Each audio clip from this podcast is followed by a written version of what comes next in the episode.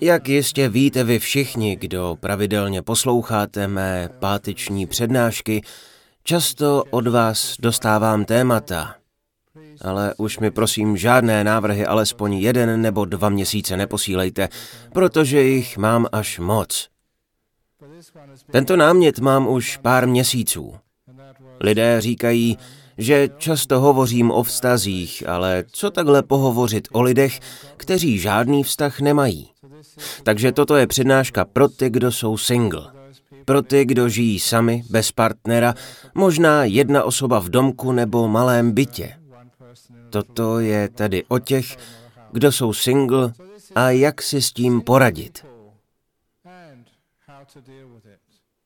Ale i když žijete v nějakém vztahu, nezapomeňte, že jste se narodili sami a sami taky zemřete. Možná u vašeho lůžka někdo bude, ale v posledních chvílích budete mít zavřené oči a budete jen sami se sebou. Takže v životě budete častokrát jen sami se sebou. Jako mnich pochopitelně trávím o samotě většinu času, ale já umím být single. Vím, že když se ráno probudím, první, koho vidím, jsem já.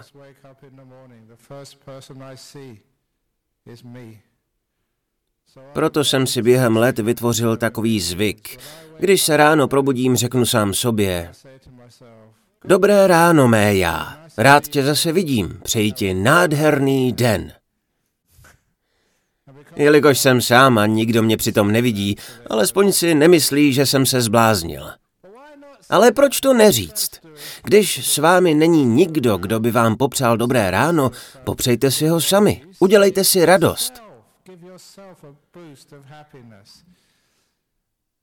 A koho vidím jako posledního předtím, než jdu spát? Sebe! Povím si: dobrou noc, Ajáne, dobře se vyspi, uvidíme se ráno. Možná se vám to zdá trochu hloupé, ale není. Když jste single, alespoň si tím dopřejete trošku pozitivní energie. Jdete-li spát, popřejte si něco dobrého sami. Nevěřili byste, jakou to má moc. Pokud někdo z vás nemůže spát nebo má špatné sny, často je to tím, že si před spaním vnukne špatné myšlenky, negativní myšlenky. Třeba přemýšlíte, co vás během dne naštvalo. Proto umíte-li trochu meditovat, odložit minulost stranou, pak dokážete všechno to, co se vám během dne stalo, pustit z hlavy. Vždycky se ptám, vy si snad nezouváte boty, když jdete spát?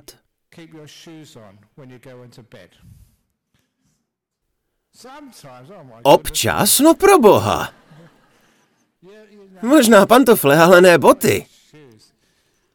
Máte dvě boty.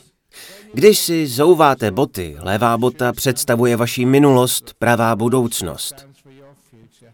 Prosím, neberte si tyto dvě boty, svou minulost ani budoucnost, sebou do postele. Odložíte-li stranou vše, co se vám během dne stalo, i to, co vás další den čeká, alespoň se v tu noc dobře vyspíte. Pořád opakuji, že nechápu, proč si lidé dělají tolik starostí. Stejně se to nejspíš nestane. Většinou to tak bývá. Nic z toho, čeho jsem se v životě obával, se nikdy nestalo. Většinou něco horšího. Ale někdy také něco lepšího. Nedokážu předvídat, co se stane, tak na to raději nemyslím a pak moc dobře spím. Takže minulost i budoucnost dáme stranou. Tak jako děti. Je tu pár dětí a tam se už jedno chystá do postele.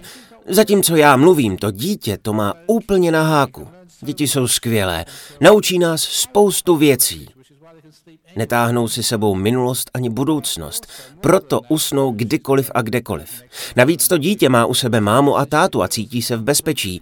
Je mu dobře u svých blízkých. Proto chcete-li dobře spát, udělejte si pohodlí, mějte se rádi, nechte být minulost i budoucnost a buďte k sobě laskaví. Nespavost často pramení ze strachu. Jste-li však laskaví a máte se rádi, budete i dobře spát. Tak toto byl krátký úvod o tom, jak být single. Jde o tento základní buddhistický princip. Začnu tímto principem a pak to rozšířím na situace, jak být single nebo v manželství, nebo ve trojici, ve čtveřici. Je mi fuk, co provádíte.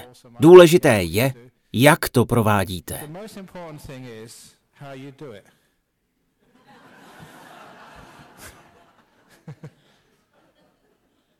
To je základní zákon karmy. Lidé často karmu špatně chápou. Minulá karma je něco jako ingredience, to, kde se právě nacházíte, v jakém těle, s jakými lidmi, v jakém místě, jak jste na tom finančně nebo se zdravím, to je výsledek vaší minulé karmy. To ale není ta nejdůležitější část, s tím nic moc nenaděláte. Avšak současná karma je to, co uděláte s tím, co máte k dispozici. Jak s těmito ingrediencemi naložíte. To je důležité, takže nezáleží tolik na tom, co vás v životě potká, ale spíš na tom, jak se s tím vypořádáte, co s tím uděláte. Možná znáte takové jednoduché přirovnání, je to jako upéct dort. Někdo dostane špatné ingredience a někdo zase dobré. Kdo upeče lepší dort? Kdo uvaří lepší jídlo? Slavný šéf kuchař s nejdražšími surovinami nebo pouliční prodavač? Často je lepší pouliční prodavač. Už dříve jsem vyprávěl o jedné soutěži v Singapuru. Četl jsem to tam v novinách. Soutěžil tam známý šéfkuchař s nějakým stánkařem. Tady byl známý šéfkuchař, tady stánkař. Oba vařili a veřejnost rozhodovala, které jídlo bude lepší. Nevěděli, kdo co uvařil. Vyhrál pouliční prodavač. Uvařil lepší jídlo než slavný šéfkuchař. Neměl sice tak dobré školy, neměl ty nejlepší suroviny, neměl špičkové high-tech spotřebiče, ale uměl z toho, co bylo k dispozici, vytěžit maximum. Tento příklad ukazuje, že nezáleží tolik na ingrediencích vašeho života, ale spíše na tom, jak je zpracujete. To je ta důležitější část karmy. Tedy nezáleží na tom, jste-li kluk nebo holka, mladý nebo starý, jaké jste rasy, jakého genderu, zda-li gay, transgender, jste-li mnich nebo že nežijete v celibátu, jakého jste náboženství, o to tady nejde.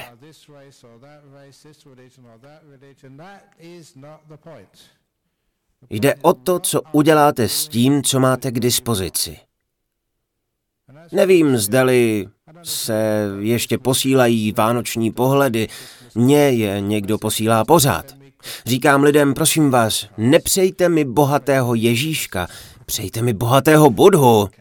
Dělám si legraci, ale dostávám pohlednice a některé malují i lidé, kteří nemají ruce. Kreslí je nohama. Já bych to nesvedl ani rukama a oni dokážou malovat takováto umělecká díla nohama, to je neuvěřitelné. To je jen jeden příklad, čeho lze dosáhnout i s málem. Vždycky mě to dojímá. Třeba když vidím někoho, kdo vyjde z velmi nepříznivého prostředí, třeba byl sexuálně zneužíván a řekne, nevadí, i přesto dokážu úžasné věci. A pak se mu podaří vybudovat si nádherný život. Jsou lidé, kteří pocházejí z velmi chudých poměrů, trpí rasovou diskriminací a prohlásí nevadí, nějak se s tím poperu.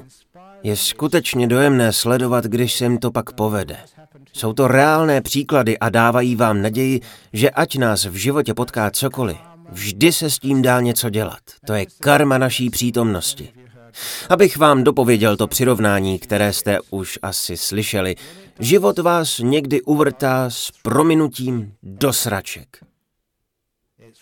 Když vás to potká, nezbavujte se jich, je to hnojivo. Zakopejte ho pod ovocné stromy a příští rok budete sklízet nejsladší manga na světě. Tady v Perthu se teď sklízí manga, budete mít spoustu ovoce. Víte, z čeho je? Z těch sraček. Takže až si budete pochutnávat na mangu, vzpomeňte si, čím ho hnojili.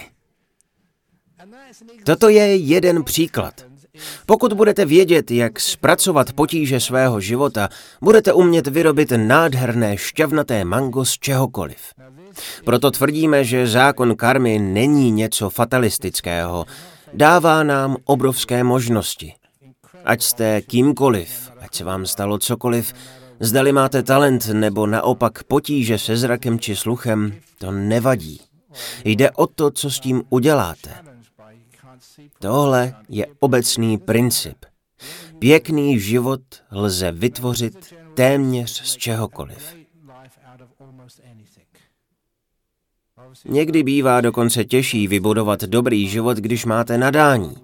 Talentovaní lidé totiž někdy propadnou pýše a jsou pak líní. Nemusí se v životě tolik snažit, protože vše dostanou na stříbrném podnose a poněvadž si neprojdou těžkým obdobím, nemusí v životě o nic zápolit. Jsou pak slabí, sobečtí a namyšlení. Neumí tvrdě pracovat. Pokud si v životě prožijete problémy a obtíže, bude to sice dřina, ale, můj ty bože, nakonec dosáhnete ohromných výsledků. Budete pak velmi moudří a laskaví. Vídá vám to často. Proto nezáleží na tom, zdali žijete sami nebo v manželství, nýbrž na tom, jak žijete. Jak žijete jako single. Dobré na dnešní době je to, že už si můžete vybrat, jak chcete žít. Dneska se už ženit nemusíte. Před třiceti čtyřiceti lety, pokud jste nebyl ženatý, lidé si o vás mysleli, že je s vámi něco hrozně špatně. Bylo to stigma. Rodiče na vás tlačili, tak dělej, ožeň se, je ti třicet, čtyřicet, padesát. Hlavně v asijských zemích. Zrovna jsem se vrátil z Penangu a Singapuru a hodně lidí tam je pod velkým tlakem rodičů, aby se oženili. Jenže nemusí. Je to vaše věc. Můžete mít skvělý život i jako single. Máte právo si vybrat, máte možnost žít sám. Nicméně ten, kdo je single, by většinou chtěl mít partnera. A ten, kdo má partnera, by raději chtěl být single. Toto je náš problém. Nikdy nejsme v životě spokojení, vždycky chceme něco jiného. To mi připomíná jeden příběh z mé nové knihy Dobré nebo špatné, kdo ví. V knize vyprávím příběh o farmáři a zatuchlém seně. Bylo nebylo.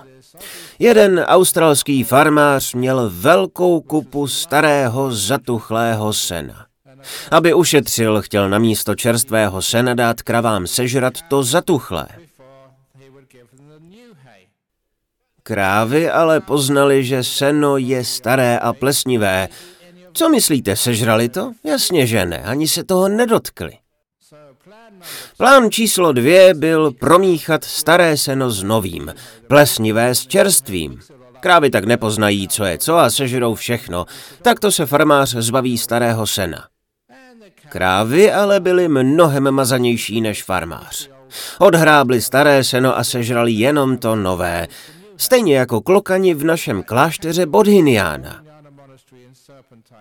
Když odcházíme na retreat, druzí mniši nám každý den nosí jídlo, ale dávají nám ho příliš. A tak to, co nám zbyde, někdy dáme ven klokanům. Někdo tvrdí, že to pro ně není dobré, ale zeptejte se jich. Oni si to nemyslí, zbožňují to. Vzpomínám si, jak jsem to udělal poprvé. Měl jsem o klokany starost, a tak jsem jim dával zdravou stravu, mrkev, jabka, salát, ale nevěřil jsem svým očím. Dal jsem klokanům to nejzdravější jídlo, ale oni odstrčili čumákem mrkev na jednu stranu, salát na druhou stranu a víte, po čem šli? Po pice. Opravdu! Zdravou stravu nechali, zbožňují pizzu. Myslím, že to jsou jediní klokani v Austrálii, kteří dostávají pizzu. To, že se mohli narodit zrovna v buddhistickém klášteři, je jich dobrá karma. Žádný jiný klokan to nemá. Mají to rádi, tak ať si dají. Ti klokani už mnichy znají. Vědí, že jsme velmi laskaví a mírumilovní, a tak zkoušejí různé věci. Jednou se mi stalo, že jsem venku odložil mísu s jídlem, abych si ještě něco donesl zevnitř, a než jsem si toho všiml, klokan už měl svůj nos v mé míse. Je to mé jediné jídlo za den. Ten klokan si už vybral jako první, vrtal jsem v jídle a zkoušel, co mu chutná. Žít se zvířaty je legrace. Nicméně ty krávy odsunuli seno, které nechtěli, a sežrali jen to, které jim chutnalo. Plesnivé seno tam zůstalo. Farmář nevěděl, co má dělat. Až najednou se mu rozsvítilo, dostal nápad. Měl to udělat hned. Pokud jedete na venkov a vidíte krávy nebo ovce na pastvě, všimnete si, že jsou vždycky za plotem. Jenže krávy a ovce hrozně rády strkají hlavu přes plot a požírají trávu za plotem. Bývá to tam vždy spaseno. Farmář vymyslel jednoduché řešení. Vzal plesnivé seno a dal je hned za plot tak, aby se krávy mohly natáhnout a akorát na něj dosáhly. Plesnivé seno zmizelo během jediného dne. Všechno, co je zakázané, všechno, co ještě neznáte, všechno, co je za plotem, je vždycky vynikající. Říká se, že hlad je nejlepší kuchař. Tak to ale není. Nejlepším pokrmem je zakázané ovoce. Zkuste si to. Pokud řeknete svému dítěti, tohle jíst nesmíš, bude na to mít velkou chuť. Všechno, co je zakázané, je z nějakého důvodu velmi chutné. Musím vám povědět jednu historku o malajské ženě, která měla za muže Australana. Roky chodila do našeho centra a viděla, jak je to pro ní užitečné. Naučila se meditovat, slyšela různé rady a životní názory. Měla svého muže ráda a přála si, kéž by si to taky mohl poslechnout, určitě by se mu to líbilo. Jenže on byl Australan. Náboženství ani za nic. Byl to takový ten chlap, co tvrdí, že náboženství jen tahá z lidí peníze. Nevěřil, že něco po životě je.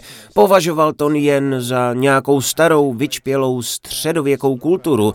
Na všechna náboženství hleděl z patra. Když jej paní prosila, aby šel s ní, řekl jí ne. Ty si jdi, já jdu do hospody. Takže ona se mě ptala, jak má svého muže přimět, aby k nám přišel. Poradil jsem jí. Jednoduše. To není žádný problém. Stoprocentně vám garantuji, jinak dostanete své peníze zpět. Nic se u nás za přednášky neplatí, takže je lehké to garantovat. Podobně i mé knihy. Pokud si koupíte některou mou knihu, dám vám záruku. Pokud se vám jakákoliv moje kniha nebude líbit, jakákoliv kniha podepsaná mým jménem, pokud se vám nebude líbit, a říkám to tady před Budhou, můžete kdykoliv žádat své peníze zpět. Stoprocentně za to ručím. Pokud se vám kniha nelíbí, můžete žádat své peníze zpět. Sice je nedostanete, ale požádat můžete kdykoliv. Takže nelžu, jasný? Tedy... Řekl jsem té paní, kupte nějakou mou knihu, vemte ji domů a řekněte manželovi, miláčku, tohle je kniha o buddhismu, svatá kniha, na to mi nešahej, tu mi nečti. Toť vše je velmi stručné. Samozřejmě asi tušíte, co se pak stalo. O pár dní později šla nakupovat, nebyla doma, on doma zůstal a víte, co si takový Australan řekne. Co si o sobě myslí, že tu knížku nesmím číst? Vzal knihu, přečetl první příběh a neskončil, dokud ji nedočetl celou. Zhltnul ji na jedno posezení. A začal k nám chodit. Nevím, jestli tu dneska je, ale funguje to. Takže pokud něco chcete, třeba když vaše dítě plave ve škole, řekněte mu, že mu zakážete psát domácí úkoly. To raději nedělejte, děti jsou mazanější než já. Ale tak to bylo s krávami. Když bylo seno za plotem, vypadalo mnohem lákavěji. Podobně, jste-li single nebo ženatý, ten, kdo je single, si říká, až si někoho najdu, budu konečně šťastný. To je ta stejná věc s něčím neznámým na druhé straně plotu. Připadá nám to lepší a lákavější, ale tak to není. Než se vydáte někoho hledat, zkuste se zeptat někoho ženatého. Pozjišťujte si to a poslechněte si nějaké manželské vtipy. Můj nejoblíbenější manželský vtip je o jednom páru tady z Perthu. Když spolu začali randit, vždycky se drželi za ruce celou dobu. Teď, po třiceti letech manželství, se stále drží za ruku. Není to krásné? Že je. Když s ní chodil, držel jí za ruku z lásky. Po třiceti letech jí tu ruku drží proto, aby od ní jednu nechytil.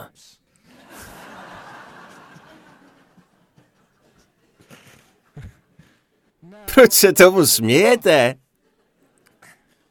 Asi proto, že tu situaci znáte. Ale není to tak vždycky.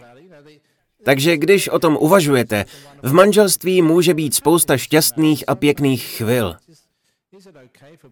Někdy se mě lidé ptají, zda je pro buddhisty v pořádku se oženit.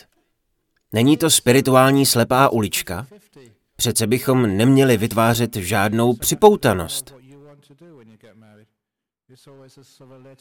Je to tak napůl. Sice si tím vytvoříte pouto k druhému člověku, ale současně musíte řadu věcí opustit. Nejste už neomezeným pánem svého času, svých zájmů. Když jste single, můžete chodit, kdy se vám zachce a kam se vám zachce. V manželství však musíte brát ohled na toho druhého. Takže jste-li v nějakém vztahu, musíte se vždycky něčeho vzdát. Toto je spirituální benefit života ve vztahu, ale i život o samotě má své výhody. Nemáte tolik povinností a pout. Obojí má své výhody, proto nelze říct, že jedno je lepší než druhé. Jde jen o to, co uděláte s tím, když jste single, nebo co uděláte s tím, když máte partnera, jak s tím naložíte. To je zákon karmy. Dobře vím, že vztah se někdy prostě objeví. Lidé to většinou neplánují, prostě někoho potkáte. Jedna věc vede k druhé a najednou máte na rukou pouta. Říká se jim prstýnky. Já jim říkám pouta, pouta na prstech. A najednou jste ženatí. Všimli jste si, že život se často nedá naplánovat? Nejdete a neřeknete si, dneska půjdu, potkám svou životní lásku a ožením se. Takhle to nefunguje, prostě se to stane. Stejně když jste single. Neplánujete, zůstanu sám nebo budu třeba jako já, když jsem se stal mnichem. Neplánoval jsem to. Jednou ráno jsem se probudil, holá hlava, hnědé roucho. Jak se to stalo? Někdy je život sledem událostí, které jakoby se stát měly. Ne doslova, ale prostě nejsou v našich rukou.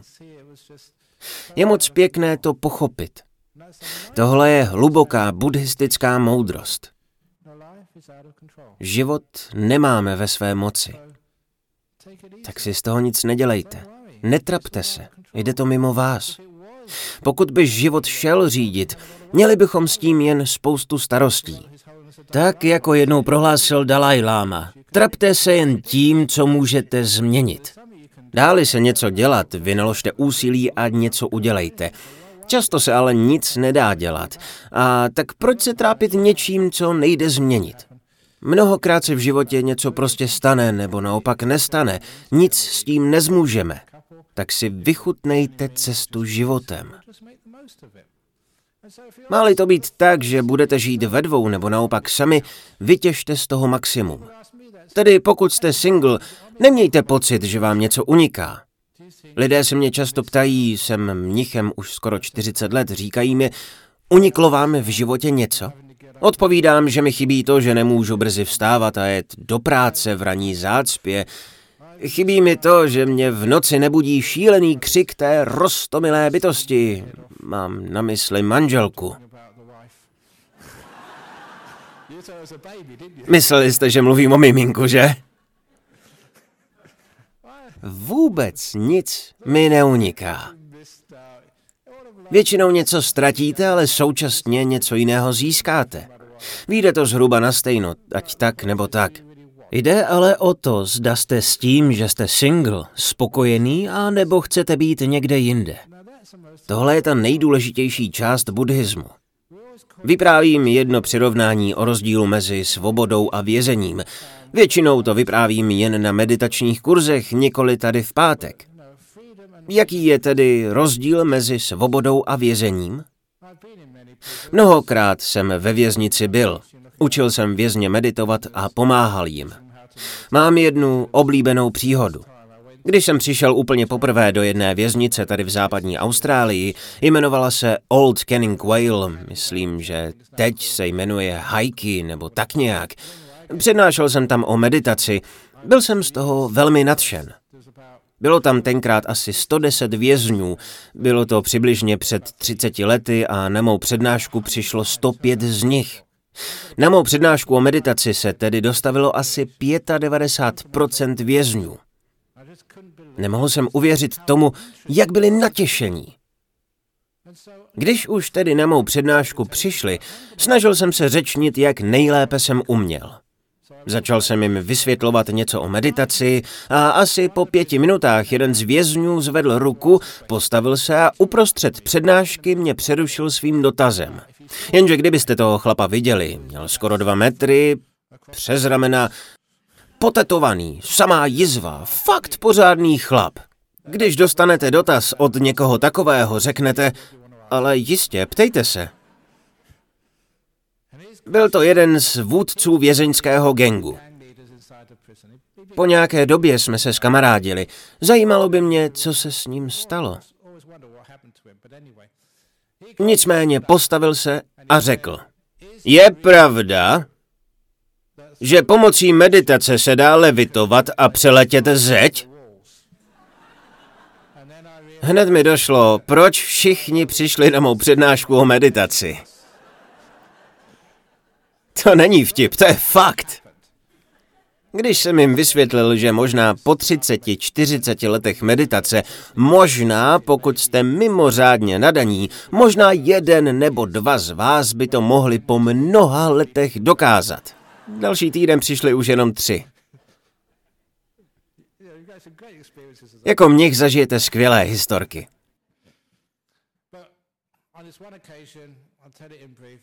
Avšak v jiném případě byl jeden náš mnich kdysi vyučovat ve věznici Kajorína.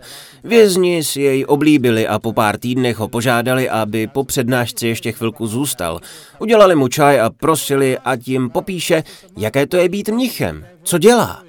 On jim vyprávěl různé příběhy ze života v klášteře Bodhinyana, jak vstává ve čtyři. To je dobrovolné, může klidně vstát i dřív. Malá snídaně, jen jedno hlavní jídlo denně, všechno smíchané v jedné míse. Zrovna před pár týdny jsem měl špagety a na nich jahodovou zmrzlinu, všechno dohromady. Řekli jste fuj?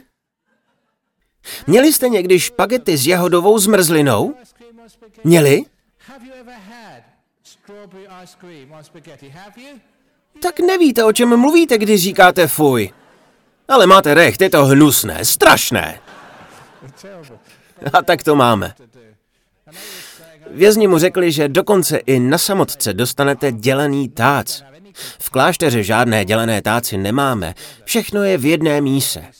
Nemáme žádné sporty, žádný sex, nehrajeme karty, žádnou televizi ani filmy. Celý den jen medituji a pak spím na zemi. V mnoha ohledech je to velmi asketický život. Někdo z vás možná v klášteře Bodhinyana nebo v ženském klášteře Dhammasara byl. Je to tam celkem spartánské.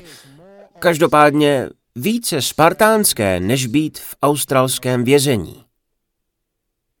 Když ho vězni poslouchali, jeden z nich úplně zapomněl, kde je a pronesl tuto nezapomenutelnou větu, poté co slyšel, v jakých špatných podmínkách musí bydlet jejich oblíbený mnich. Ten vězeň vyprskl, to máte fakt strašné. Proč nejdeš raději bydlet k nám? Pozvali toho mnicha do vězení. Ale měli pravdu. Kdybych šel do vězení, měl bych televizi, tři nebo čtyři jídla denně, mohl bych sportovat, měl spoustu zábavy. Proto se vězení nebojím. Pro mnicha je to jako dovolená. A kdybych chtěl jít do ústraní a v klidu pár měsíců meditovat, praštil bych bachaře do nosu, dostal dva měsíce samotku a měl bych se báječně. Tak proč je k nám do kláštera dlouhý pořadník? Kolik lidí čeká na přijetí? šestnáct? sedmnáct? Tak nějak, možná sedmnáct lidí čeká na to, aby u nás mohli být mnichem. Mají ve věznici pořadník pro lidi, kteří tam chtějí? Spíš mají seznam těch, kteří chtějí ven. Položil jsem si tedy otázku, co je to vězení? Z té historky jasně plyne, že nezáleží na tom, jak moc je nějaké místo spartánské, jak je nepříjemné nebo nepohodlné. Pokud tam chcete být, není to vězení. Avšak chcete-li být někde jinde, i kdyby to bylo sebe víc komfortní, kdo ví jak luxusní se všemi vychytávkami, pokud tam být nechcete, je to pro vás vězení.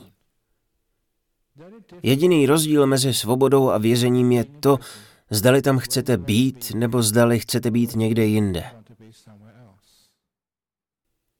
A tak je to, když jste single. Jste-li rád, že jste sám, pak jste svobodný. Chcete-li však být jinde, pak to, že jste single, je pro vás vězením. Stejně tak jste-li v manželství, které nesnášíte. Toužíte-li se rozejít a být zase sám, pak to manželství je pro vás vězením. V životě si vytváříme nejrůznější vězení. Někdo z vás je možná vážně nemocný, třeba má rakovinu. Jste s tím spokojení, nebo byste chtěli být někde jinde? Nebo ti z vás, kteří už zestárli jako já, je pro vás stáří vězením nebo svobodou? Jste-li s tím spokojení, pak se cítíte svobodní. Toužíte-li být někde jinde nebo někým jiným, připravili jste si pro sebe jen další vězení.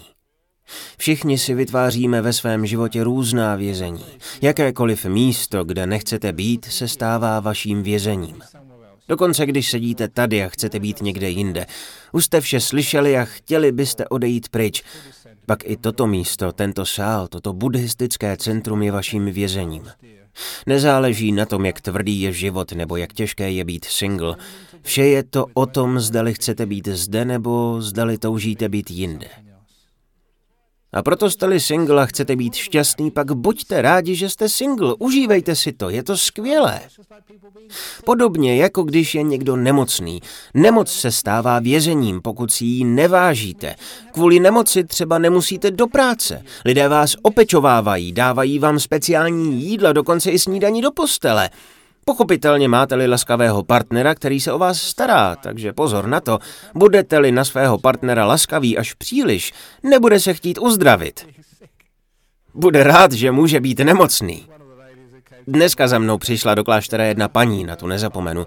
Její otec byl v hospicu v Mardoku, byl jsem jej tam navštívit. Umíral, myslím, na rakovinu plic. V tom hospici se o něj úžasně starali. On měl rakovinu několik let a měl zakázáno jíst spoustu různých jídel. V hospici mu ale řekli, stejně už umíráte, teď už můžete jíst, co chcete. Už se nemusíte ohlížet na cholesterol, diabetes a podobné věci. Už umíráte. Jemu se to hrozně zalíbilo. Poprvé za tři nebo čtyři roky mohl konečně jíst hranolky a smažená jídla. Mohl jíst všechno, co si musel dlouhou dobu odpírat. Jakmile začal jíst svá oblíbená jídla, začal mu být lépe a za pár týdnů ho propustili. Opravdu. Zemřel o něco později, ale v hospici se měl tak dobře, že se začal uzdravovat. Konečně mohl jíst, co chtěl. Nenaznačuje nám to něco? Často je to tady o tom, zdali chcete být zde nebo spíše někde jinde. Takže když jste single, zaměřte se na výhody. Nekoukejte po trávě za plotem, kterou byste raději chtěli. Z toho, že jste sami, vytěžte co nejvíce. Někdy se něco prostě stane, nedá se to naplánovat. Někoho potkáte a dáte se dohromady. Bývá to tak často. Život se nedá řídit. Jako opat jsem častokrát zažil, jak někdo přišel do našeho kláštera a řekl mi, je to na beton, chci definitivně opustit svět a stát se mnichem. Zůstal v klášteře několik měsíců a řekl mi, před vysvěcením si ještě potřebuji odskočit domů něco zařídit. Za dva týdny mi přijde dopis, kde pak píše, bohužel se mnichem stát nemohu, potkal jsem báječnou holku a zamiloval jsem se. A to je poslední, co od něj slyšíme. Není to záměr. Tohle se v životě prostě stává. Takže víte co? Na všechny plány raději zapomeňte. Ach jo, zůstanu sám do konce života, co budu pro Boha dělat? Užívejte si. Nebo jindy hledáte toho pravého a když ho najdete, pořád se jen hádáte a on je vždy v právu právě proto, že jedině on je ten pravý. Tak nebo tak, vždy je nějaký problém. Takže než se trápit tím, že jste sám, naučte se raději mít to rád. Největším problémem je pochopitelně to, že lidem, kteří jsou sami, je smutno. Problém je, že oni si myslí, že potřebují někoho, s kým by svůj život sdíleli, ale oni mají s kým svůj život sdílet. Se sebou samozřejmě. Toto je jediný důvod, proč se single lidé trápí. Poněvadž nemají přítele.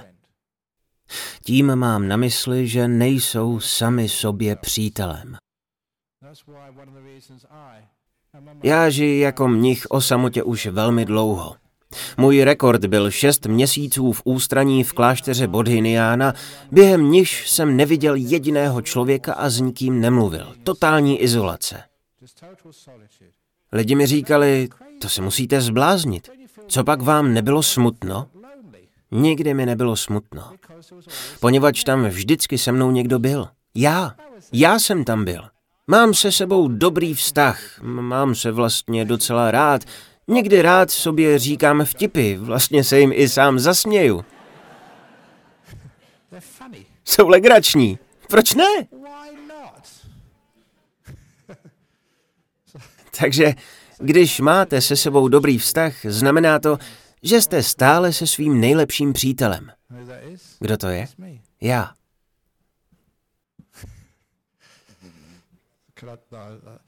Na některé vtipy asi ještě nemám dost odvahy. Jeden takový mi teď probleskl hlavou, ale to by bylo asi příliš. Koleduji si o velký malér. Dobrá, už jsem to nakousl, tak to musí ven. Pokud můžete, prosím, zacpěte dětem uši. Je o jednom pánovi, který byl v hospodě a zapíjel žal. Co se ti stalo? Ale přišel jsem dříve z práce domů a načapal ženu v posteli s mým nejlepším přítelem. Tak co jsi udělal? Řekl jsem ženě, tak dost, zbal se a vypadni. A co jsi udělal s kámošem? Podíval jsem se na něj a řekl, škaredý pes.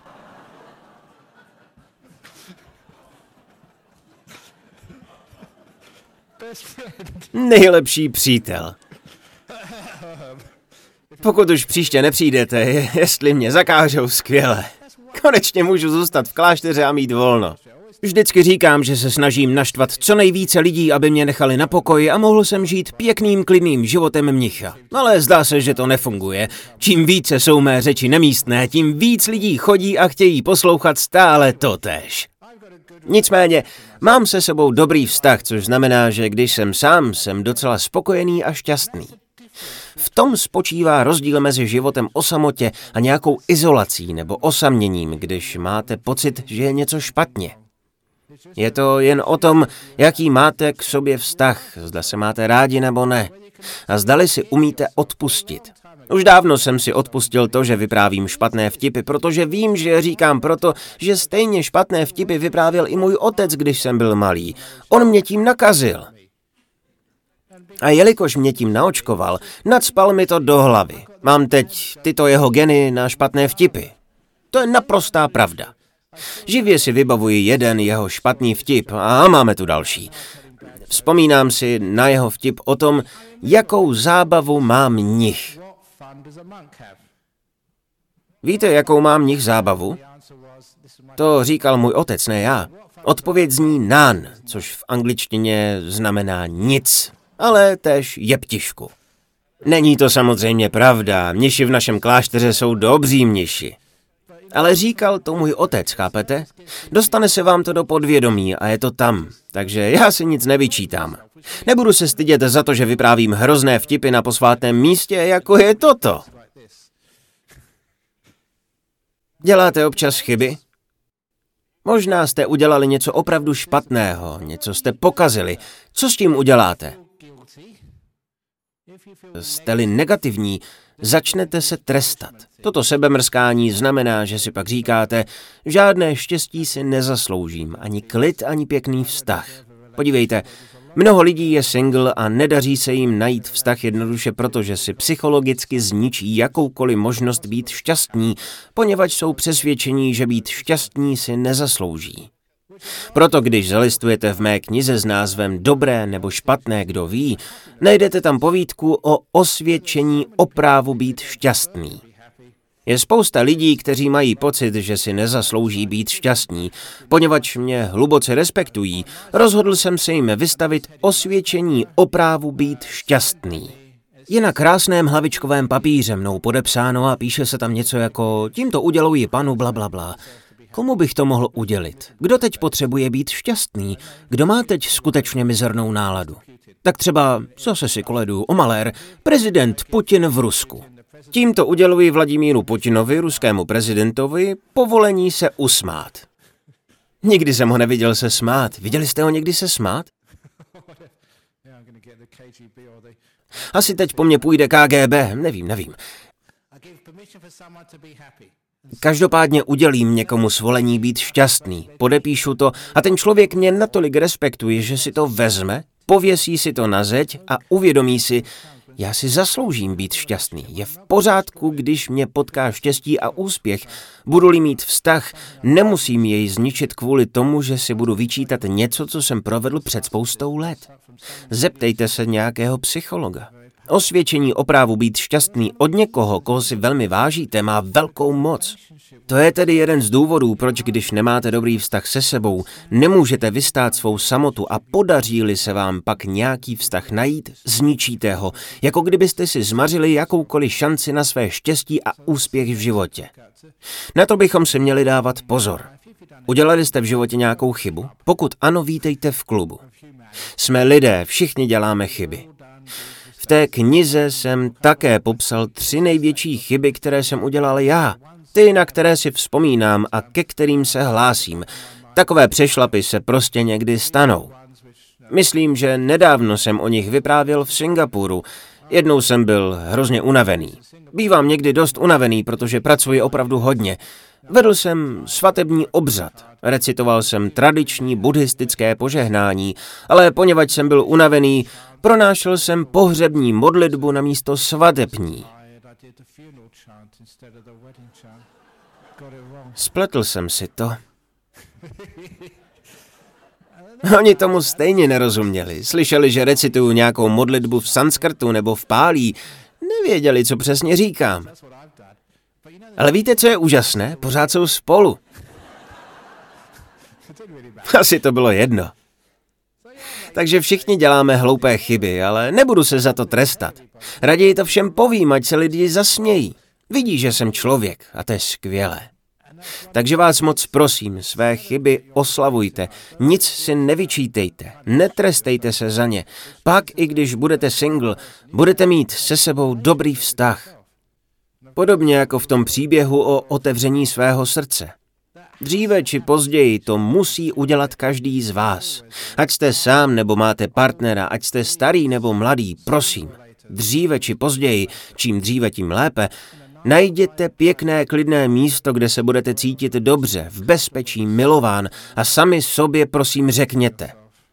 Ať jsem provedl cokoliv, úplně cokoliv, tělem, slovem nebo myšlenkami, co někomu ublížilo nebo ublížilo mě. Všechny věci, za které se opravdu stydím, to vše si odpouštím. Otevírám své srdce celému já. Nikoli jen tomu, co máte na sobě rádi. Nikoli jen tomu, na co jste hrdí, ale i tomu, na co byste raději zapomněli. Otevřete své srdce úplně všemu, co ve vás je. Slyšel jsem, že to jedna osoba zkoušela během doby, co jsem byl v Penangu. Představovala si svůj obraz, svůj obličej, vlasy, postavu a šaty. Vše v temných barvách, v osamění, v zavržení. Ty části sebe sama, které vždy odmítala přijmout do svého srdce, za které se styděla. Pak si představila schody, žebřík spuštěný dolů ze svého srdce. Ty malé postavičky po něm stoupaly vzhůru ke svému domovu. Představovala si, jak je objímá, jako součást sebe, své minulosti, kterou dosud odmítala. Najednou cítila, jak se všechno uvnitř spojilo. Konečně bylo vše jedním celkem. Veškerá sebenenávist, pocity viny, ta zavrhovaná část sebe sama, to všechno zmizelo. Když pak byla o samotě, konečně byla spokojená a v pohodě. Ve společnosti jiných lidí už neměla strach pociťovat štěstí a lásku, ale nejprve musela projít tímto rituálem. Pokud neumíte být sám sobě přítelem, pokud nedokážete mít rád to, že jste single, nebudete mít žádnou naději, že najdete opravdový vztah. Pokud nemáte pěkný vztah se sebou, jak pro Boha chcete mít pěkný vztah s druhými lidmi? Váš vztah s druhými lidmi bude jen vaším únikem.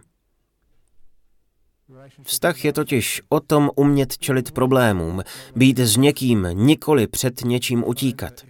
Zjistíte, že máte-li pěkný vztah se sebou, budete šťastný, ať už jste o samotě nebo s někým jiným. Tedy jste-li single, zamyslete se nad tím. Avšak i když žijete v manželství nebo máte velkou rodinu, čas od času přijdou chvíle, kdy musíte být sám. Například, když vám zemře partner nebo odcestuje na delší dobu pryč, vždy bude nějaká doba, kdy budete sám. A obráceně. Lidé, kteří jsou single, se čas od času ocitnou v situaci, kdy musí být s někým jiným. Život nebývá jen jeden extrém. Bude spousta příležitostí, kdy budete sami, stejně jako spousta momentů, kdy naopak budete ve společnosti jiných lidí. Pokud víte, jak správně být sám se sebou, být s druhými lidmi pro vás bude velmi snadné. Dívejte se na mě. Měl bych žít jako poustevník, jako mnich, meditovat v jeskyni, být moudrý a nezdolný, tak jak si mnicha představujete. Ale namísto toho trávím většinu času s vámi. Proč to dělám? Nezamýšlel jsem to. Vzpomínám si na jednu historku z mládí. Byl jsem mnichem asi čtyři nebo pět let a chtěl jsem si najít nějaké místo, kde budu úplně sám. Bylo to před třiceti šesti lety. Odjel jsem do severní části Thajska a našel jsem odlehlý klášter a nádherné jeskyně. Bylo tam báječně do chvíle, než přišel svátek Vésak a s ním velké oslavy. Do kláštera najednou dorazily davy lidí z okolních měst a vesnic. Bavit se s lidmi a odpovídat jim na dotazy ohledně buddhismu a meditace mi nevadilo, jenže na to se mě oni vůbec neptali. Chodili za mnou, byl jsem totiž jedním z prvních lidí ze západu, kterého v životě viděli, nemluvě o tom, že navíc jsem byl mnich. Takže vždycky přišli a ptali se, odkud jste, co dělají vaši rodiče, kolik máte sourozenců, proč jste se stal mnichem. Tedy v pohodě. Snažil jsem se zdvořile odpovídat, ale necítil jsem žádný vážný zájem. Když se vás ale zeptá na stejnou věc třicet lidí, máte toho plné zuby. Co jsem tedy udělal? Musel jsem vypadnout. Půjdu na záchod. To vám lidé dovolí vždycky, i když někdy ani to ne. Takže jsem si odskočil a už jsem se nevrátil. Šel jsem na pokoj, vzal si baterku, láhev s vodou a vydal se do jeskyně. Do té nejhlubší vápencové jeskyně v těch horách. Byla dobře větraná, hluboká možná čtyřicet nebo padesát metrů. Musel jsem lézt po malém žebříku, přelézt různá místa, prolézt klikatými chodbičkami a dostat se až na úplný konec. Byl tam nádherný klid. Sedl jsem si a konečně jsem mohl být sám. Ale asi jen na deset minut, víc ne. Co se stalo? Slyšel jsem někoho přicházet. Šlo o to, že opat měl hrozně nudný projev. Ani jeden vtip, lidi to nebavilo a tak si řekli, jdeme se podívat do jeskyně. Bohužel šli zrovna do té mé. To bylo nefér. Ale málem mi to prošlo. Viděl jsem, jak se někdo blíží. Zahlédl jsem světlo. Nesli malou olejovou lampu a viděl jsem, jak to světlo stále sílilo. Seděl jsem na úplném konci jeskyně, možná dvacet metrů od záhybu chodby. Zahlédl jsem, jak jeden z těch mužů vystrčil hlavu, prošli kolem mě, uviděli mě a začali rychle utíkat pryč. Slyšel jsem, jak říkají, tam na konci chodby je duch! Mysleli si, že jsem duch! A řekl jsem si, jo, vyšlo mi to. Slyšel jsem, jak se hádají, to není duch, je to duch, viděl jsem ho, není, je! Pak vystrčili hlavu oba. To je ten cizí mnich? Ne, je to duch, je to mnich, ne, je! V tu chvíli mi došlo, že jsem prohrál. Postupně přišlo asi dvacet lidí, sedli si ke mně a spustili. Odkud jste? Co dělají vaši rodiče? Proč jste se stal mnichem?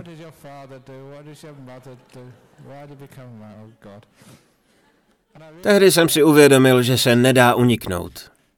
Tak to berte, jak to je. Moje plány nikdy nevyšly. Tak raději nic neplánuju a přizpůsobím se tomu, co se stane. Třeba jste single a máte v plánu se oženit. Možná to nevyjde, ale stane se něco jiného. Nebo jste ženatý a chcete být single, možná ani to nevyjde. Tak přestaňte plánovat a jděte s proudem. Užívejte si každou situaci, ve které se nacházíte. Ženatý, single, ve trojici. Prostě nic neplánujte a jen si to užívejte. Samozřejmě za předpokladu, že nikoho nepodvádíte. Nejdůležitější je, jak s tím naložíte. Pokud chcete být někde jinde, pokud toužíte po seně za plotem, bude nepochybně zatuchlé. Tak buďte tam, kde prostě jste a užívejte si to, co máte. I z toho nejodpornějšího, co život přinese, se vždy dá vypěstovat úžasné mango. Problém není v tom, zdali jste single nebo ženatý. Jde jen o to, jak s tím naložíte, jak toho využijete, co z toho vytvoříte. Vaše možnosti jsou otevřené. Ať jste v jakékoliv životní situaci, vždy můžete růst a dosáhnout štěstí. I kdybyste byli ve vězení, i když máte nějakou nemoc, třeba rakovinu. Podívejte se na Stephena Hawkinga, slavného vědce z Cambridge, který byl upoután na vozíku.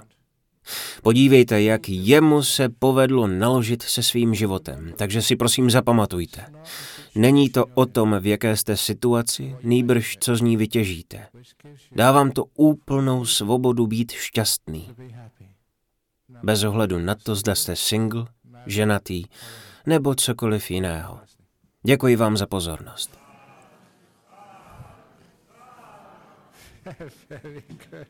Výborně. Někdo asi byl na mé silvestrovské přednášce. Budou tady v sále nějaké dotazy o tom, jak být single nebo ženatý?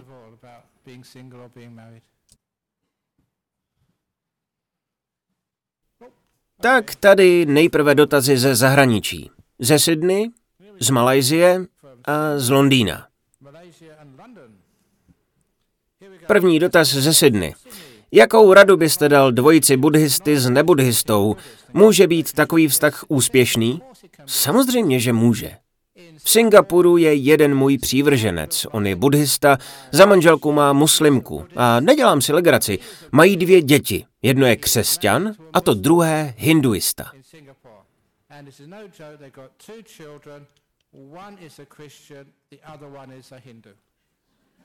Je to naprostá pravda. Otec buddhista, manželka muslimka, jeden syn křesťan a druhý hinduista. Už roky jim říkám, prosím vás, mějte ještě jedno dítě, žida, a budete mít kompletní sadu. Totiž nejde o to, zda jste buddhista, muslim, ateista nebo cokoliv jiného. Jde o to, co s tím uděláte. Víte, že já jsem buddhista a jsou i takoví buddhisti, se kterými být moc nechcete. Jsou nudní, neumí se smát, neumí se radovat ze života. Jejich meditace nemá žádnou hloubku, umí jen druhé poučovat.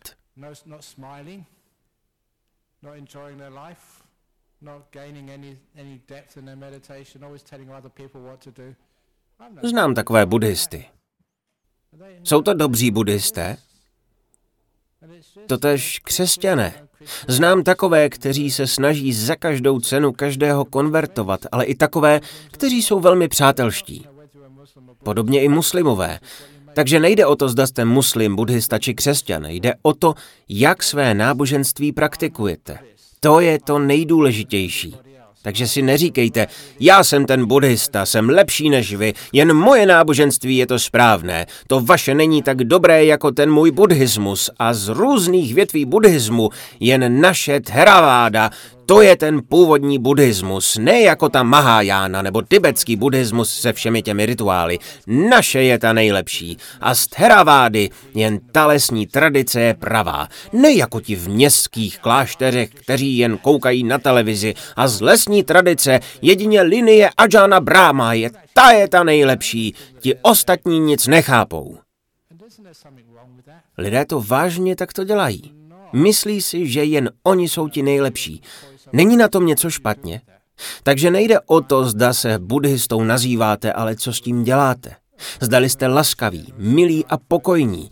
Zda jste někým, kdo je štědrý, laskavý a čestný. To jsou ty kvality, nikoli názvy.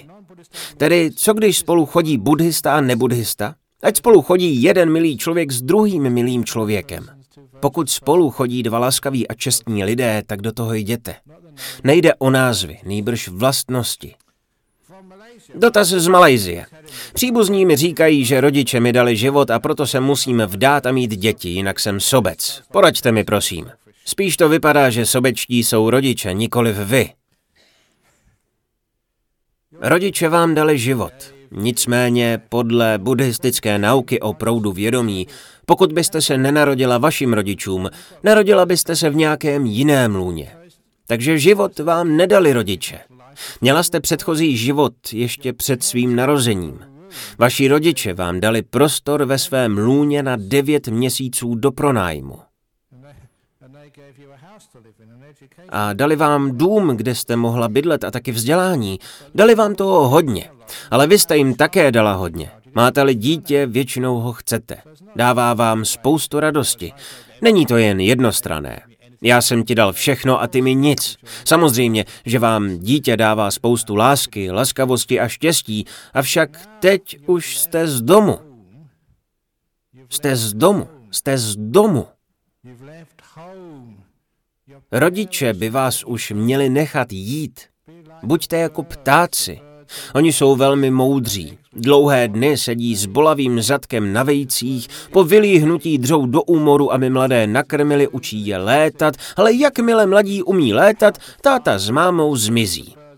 Nebylo by to skvělé? Postarali jste se o děti, vystudovali univerzitu, mají diplom, mají práci, tak pěkně ven, šup, šup.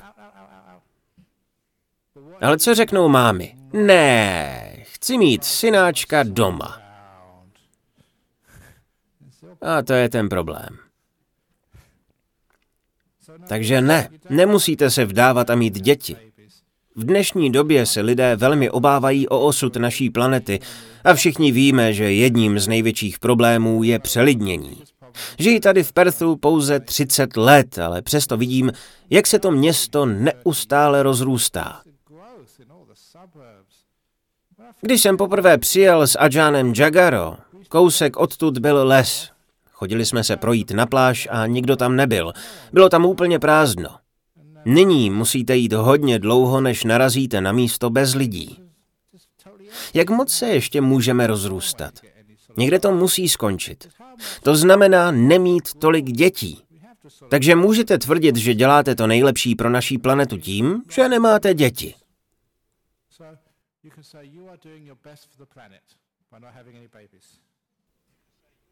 Nejste sobecká.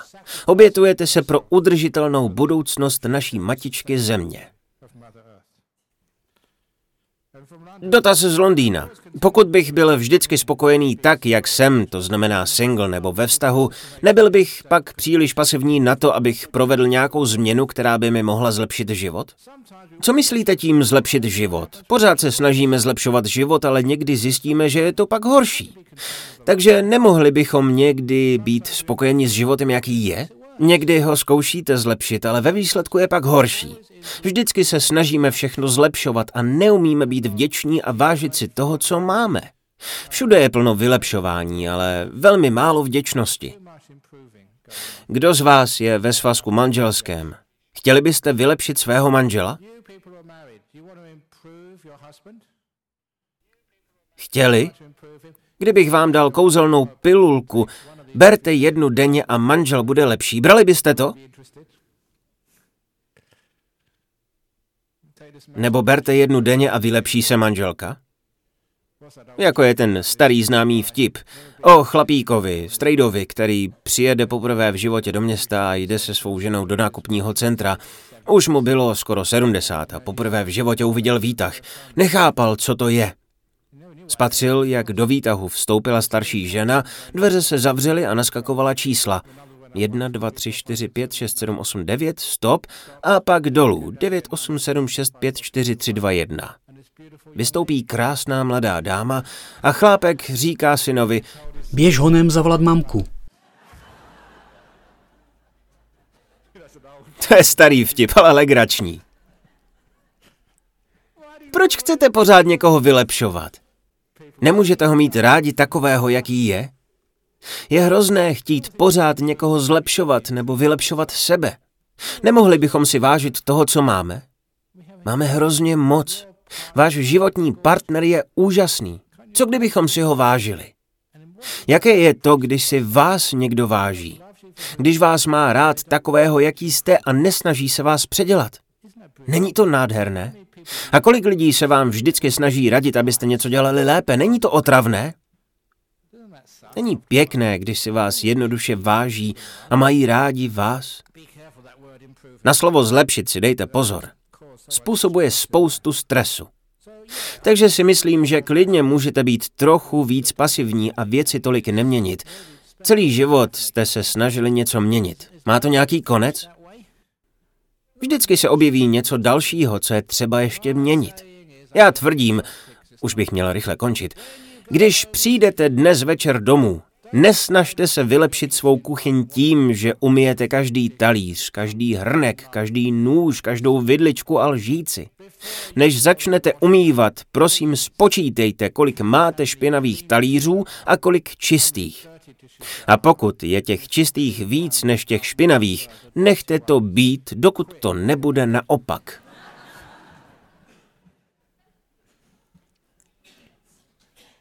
Jinak totiž strávíte celý víkend a celou dovolenou uklízením a vůbec si neužijete života. Podobně jako když se pořád snažíme měnit naše blízké, namísto abychom si jich vážili. Nebo chceme měnit sebe, místo abychom si sebe vážili. Měnit své děti, místo abychom je měli rádi. Řeknu vám tajemství. Budete-li si svých dětí vážit a milovat je takové, jaké jsou, budou se zlepšovat. Budete-li si vážit sebe a mít se rádi tací, jací jste, i vy se zlepšíte. Budete-li se snažit změnit, většinou to bude horší.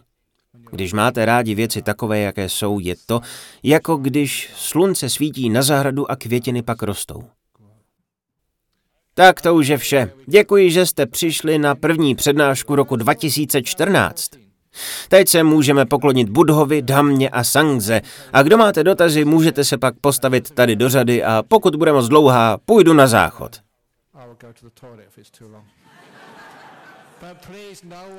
Ale prosím vás, neptejte se mě, Ajahne Brahme, odkud jste a co dělají rodiče, tak jako to bývá, když vyprávím tu historku o jeskyni. Ptejte se na něco rozumného. Díky moc.